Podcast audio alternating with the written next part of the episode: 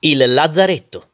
Il Lazzaretto di Milano, se per caso questa storia capitasse nelle mani di qualcheduno che non lo conoscesse né di vista né per descrizione, è un recinto quadrilatero e quasi quadrato, fuori della città, a sinistra della porta detta orientale, distante dalle mura lo spazio della fossa, d'una strada di circonvallazione ed una gora che gira il recinto medesimo.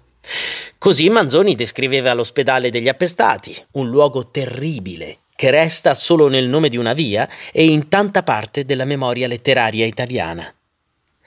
Poi, sul conto di via San Gregorio, c'è stata un'altra scoperta. La scoperta che per un tratto la via dove vivevo coincideva con il perimetro del Lazzaretto.